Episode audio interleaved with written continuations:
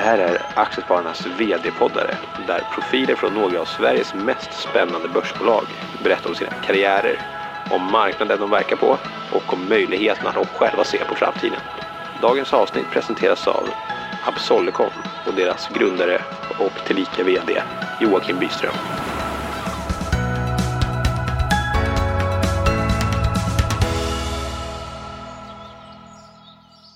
Välkommen! Tackar, tackar. Om du inte hade varit här och suttit här idag och varit VD för Absolicon, vad, vad tror du att du, eh, att du skulle göra då? Ja, jag läste ju teknisk fysik i Uppsala.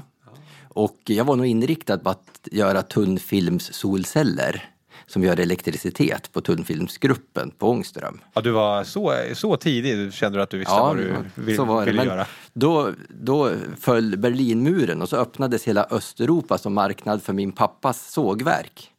Så att jag tog en paus i mina studier och reste runt i gamla Sovjetunionen och sålde sågverk. Wow. Så att eh, jag har sålt 2000 sågverk i Ryssland. Inte Ryssland är en eh, väldigt knepig marknad att vara på? Mycket Ja, speciellt om man är korruption och- nykterist. Ja, det, Det var vissa utmaningar. det var så. Det var mycket vodka som Ja. er, erbjöds. Ja, men jag hade ju med mig någon översättare, så han fick ju ta smällen. Ja, det var...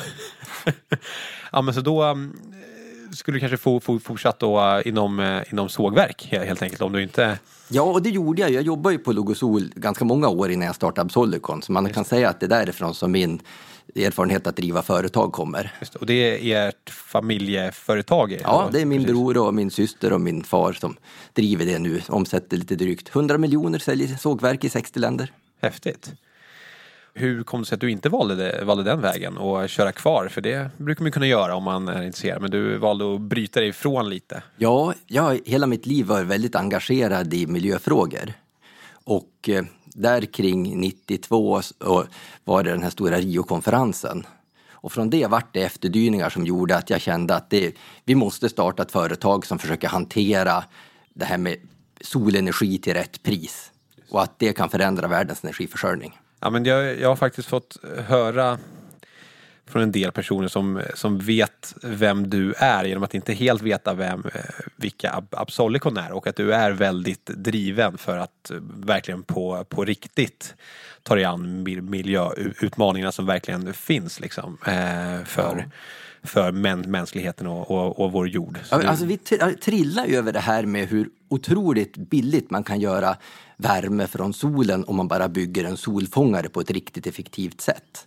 Och man kan säga att Absolicon startade utifrån en helig ilska över att ingen har gjort det här förut. För det är, det är en ren ingenjörsutmaning att tillverka den här typen av solfångare. Så det var det som gjorde att jag gick över från sågverk till solfångare, att jag såg den här marknadspotentialen också. Just det. Och hur, eh, hur länge sedan eh, var det här? Och då, då gick du från, du hoppade av dina stu- studier och eh, Sålde sågverk. sågverk och sen helt plötsligt bestämde du för att du ska Ja, 2002 då körde vi igång första forskningsprojekten kring de här solfångarna och knöt in kunskap från hela världen för att se hur man skulle göra de här så billigt som möjligt. Hur, hur många var ni som eh, startade då?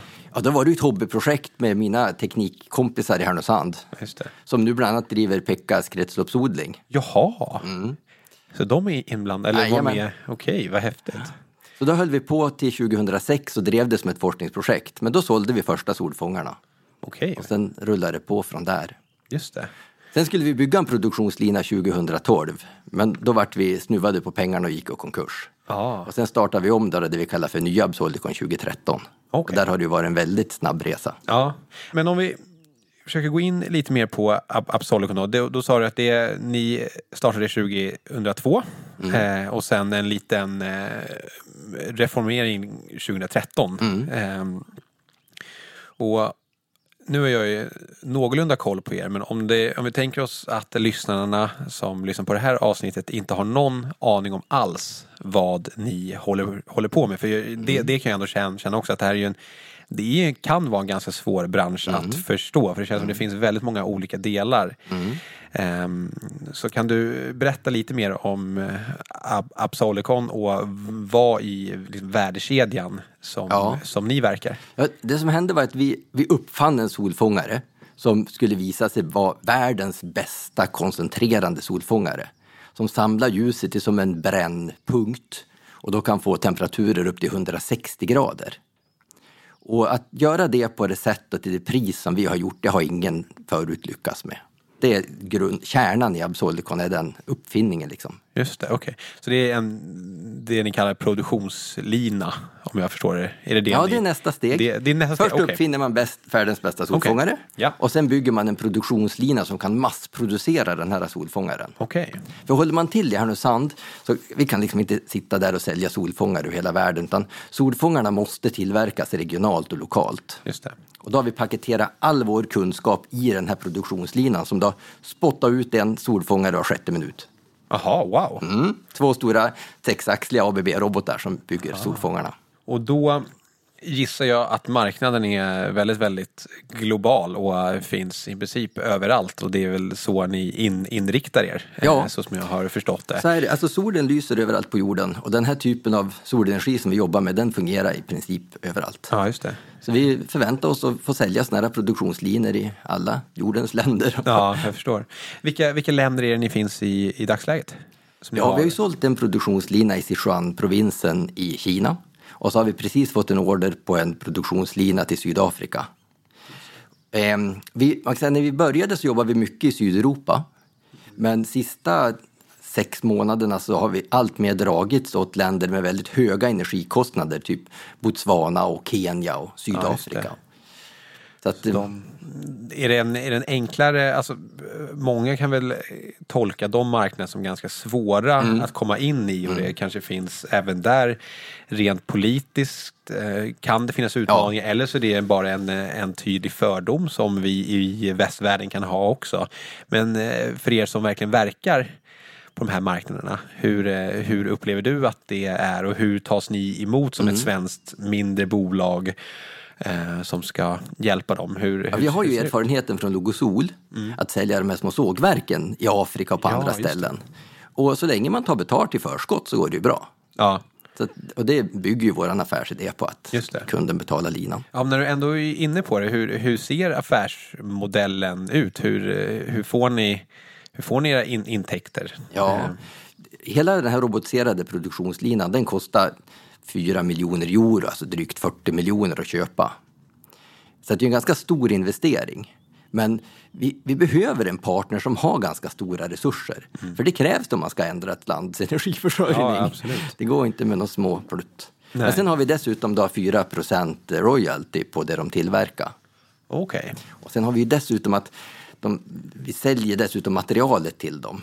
Den här ah. silverreflektorn till exempel så okay. får de köpa från Absolicon så att det ska bli rätt. Ja, så då, då, finns det en, eh, en eh, liten eftermarknad? Ja. ja. En sån här lina som går för fullt behöver köpa för ungefär 50 miljoner per år. Så det är en ganska stor eftermarknad Aha. när väl man får ordning på den lokala marknaden. Okej, så då kan nästan eftermarknaden bli större än den, den, den, den första betalningen ja, på det. själva produktionslinan? Mm, definitivt. När ni säljer en produktionslina, löper, hur många år liksom funkar den? Eller liksom, ja, alltså hur, robotarna hur det är 15 år man får liksom från tillverkarna. Ja. Men det är ju bara att serva dem och byta och så, så ja, går den forever. Däremot går ju den tekniska utvecklingen, vi kommer ju fortsätta göra ännu bättre solfångare. Ja. Så vi ser framför oss att vi uppgraderar de här linorna. Just det. Men jag ska säga, nyckeln här nu, nu har vi sålt två linor, men mm. när det blir riktigt bra det är när vi har tio linor ute. För då kommer vi kunna tillverka komponenterna så otroligt billigt. Ja. Och då blir de här solfångarna också väldigt, väldigt lönsamma. Hur, hur ser eh, lönsamheten ut för, för er i dagsläget när ni gör era försäljningar? Ja, det rapporterar vi ju liksom inte riktigt annat än våra kvartalsrapporter. Nej. Men man kan ju läsa i analysguiden. De mm. gissar lite grann och de Just brukar det. gissa ganska bra. Ja. Men det, det, det, blir väldigt lönsamt när ja. vi säljer produktionslinor. Ja.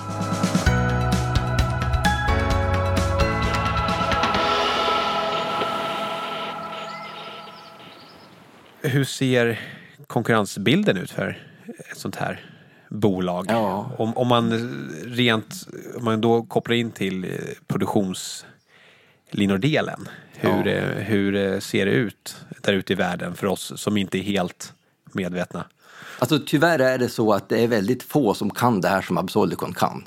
Alltså Absolicon och vårt systerföretag Industrial Solar vi är så långt före alla andra som håller på med koncentrerad solenergi så att vi blir nästan lite oroliga ibland. För vi skulle gynnas av att det fanns en massa lokala cykeltillverkare som började knövla ihop några solfångare. Kanske skulle kunna pressa priserna ännu mer då också. Ja, och framförallt om de kan driva upp marknaden, då kan vi sälja en produktionslina dit. Just det. Och den kommer ju vara överlägsen någon cykelfabrik. Ja, Så att vi skulle verkligen önska att det fanns små tillverkare av koncentrerande solfångare över världen. Men vi är en handfull som håller på och det finns ingen annan än Absolicon som kan erbjuda det här konceptet med material och produktionslina och patent och licens och allting. då har ni ju alltså, det hör man ju, en, en väldigt bra position ändå. Eh, för Det, att, det det hänger på det är ju, ska världens industrier byta från olja och gas och kol till förnyelsebar energi? Ja. Blir svaret ja på den frågan, då kommer vi kunna rulla ut de här solfångarna. Men säger man att nej, men vi vill fortsätta elda kol, då kommer liksom världen att stanna i det läget. nu har du verkligen varit verksam i, i den här branschen ganska länge.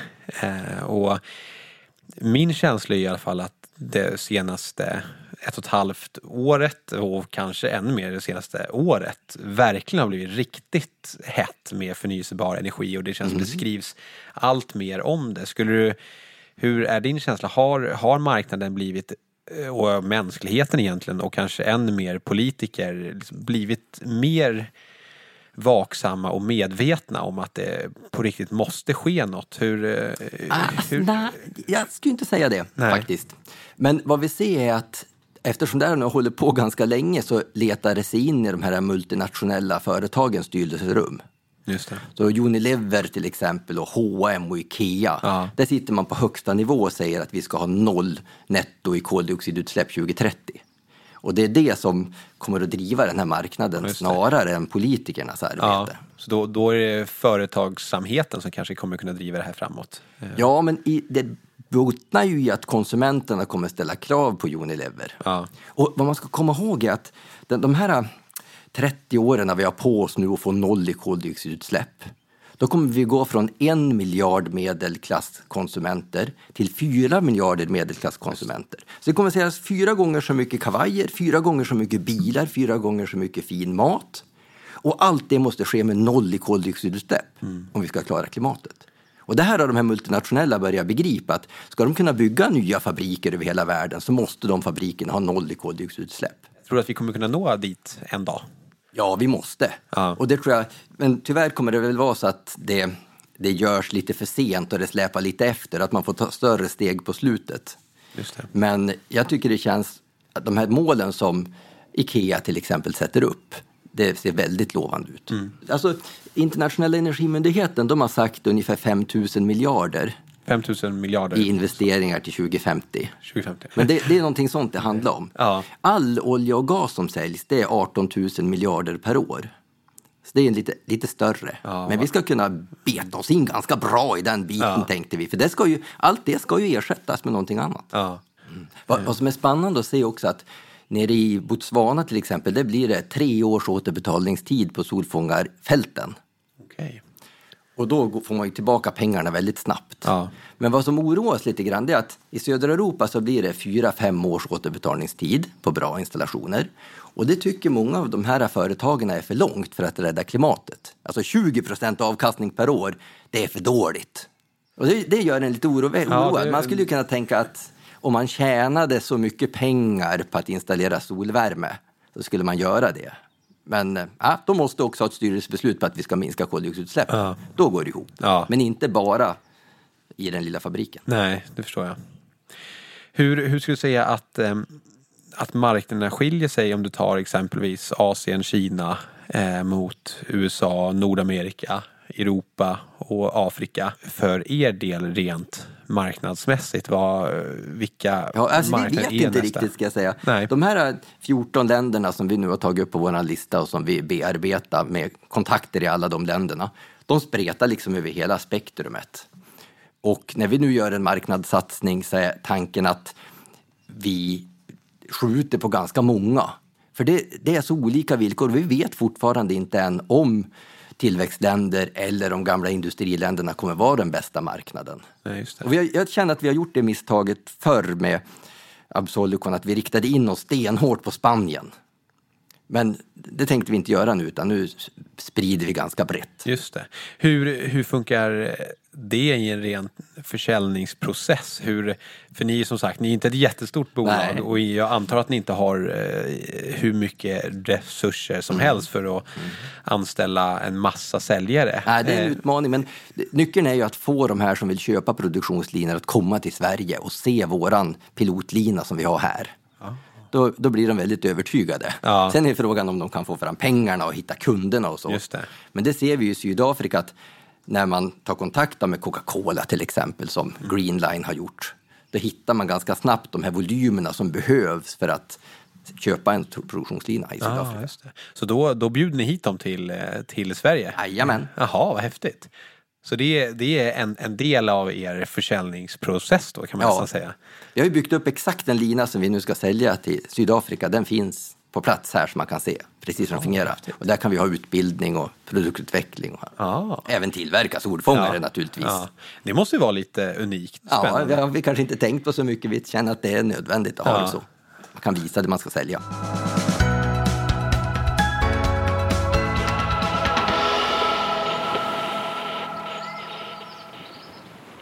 Utifrån ett ledarskapsperspektiv då, då går vi helt tillbaka till, Ja. till dig.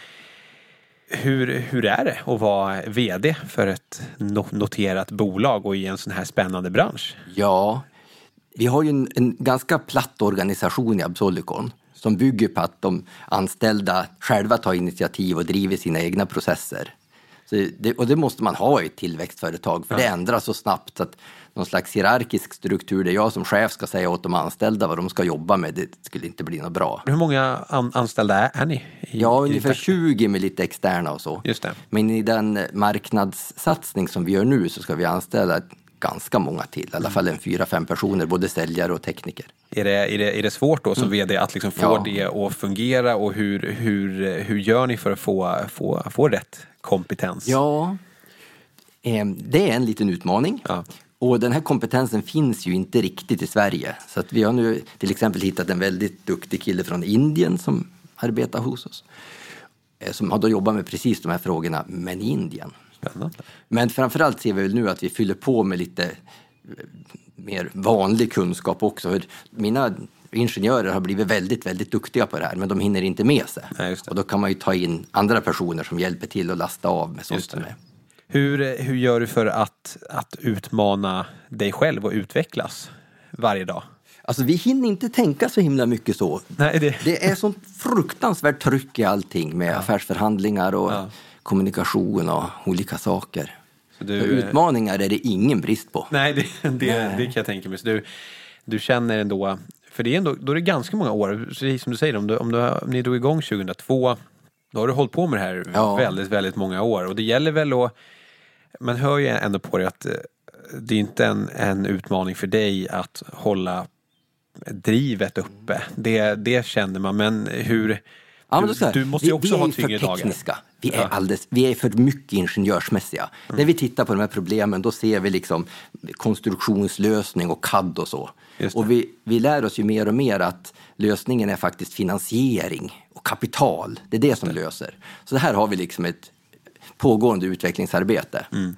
Och det andra som jag håller på med under våren det är det här som kallas HR, Human Resources. Ja, just det. När man ska bygga ett stort företag så behöver man tänka lite annorlunda kring tjänster och Absolut. befattningar och så. Absolut. Så det har vi också ett arbete kring. Så det är Ja. de områdena kanske det jag försöker utveckla så att inte vara så teknisk Nej. och att tänka mer human resources. Ja. är, det, är det något på sikt som du tror kan, kan vara ett, ett hot mot dig, mot dig själv? Att det, för då har ju du hållit på väldigt mycket rent tekniskt och det, jag antar att det är det som ditt stora intresse är. Tycker du det är jobbigt att du måste utveckla de andra delarna och så att du kan bli för långt ifrån det tekniska kanske? Nej, jag är ju allätare och jag har ju drivit företag så väldigt länge också. Men eh, jag har ju erfarenhet av att ta in extern vd, både i Logosol och tidigare i Absolicon. Och nu är min tanke att hålla fast det här vd-skapet ett tag till i alla fall.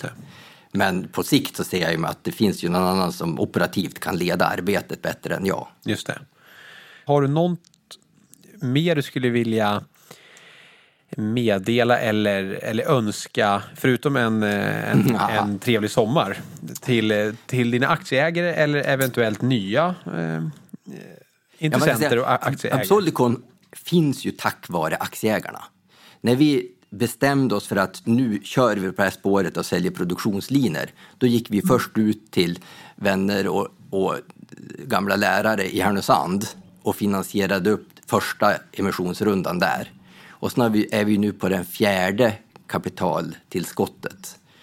Så att det är våra 3000 aktieägare som har gjort Absolicon till det idag. Och vi försöker med den här Absolicon-tidningen som vi skickar ut med Aktiespararen och få den här gemenskapen. Ungefär på samma sätt som vi har med kunderna i Logosol, alla som har köpt ett sågverk.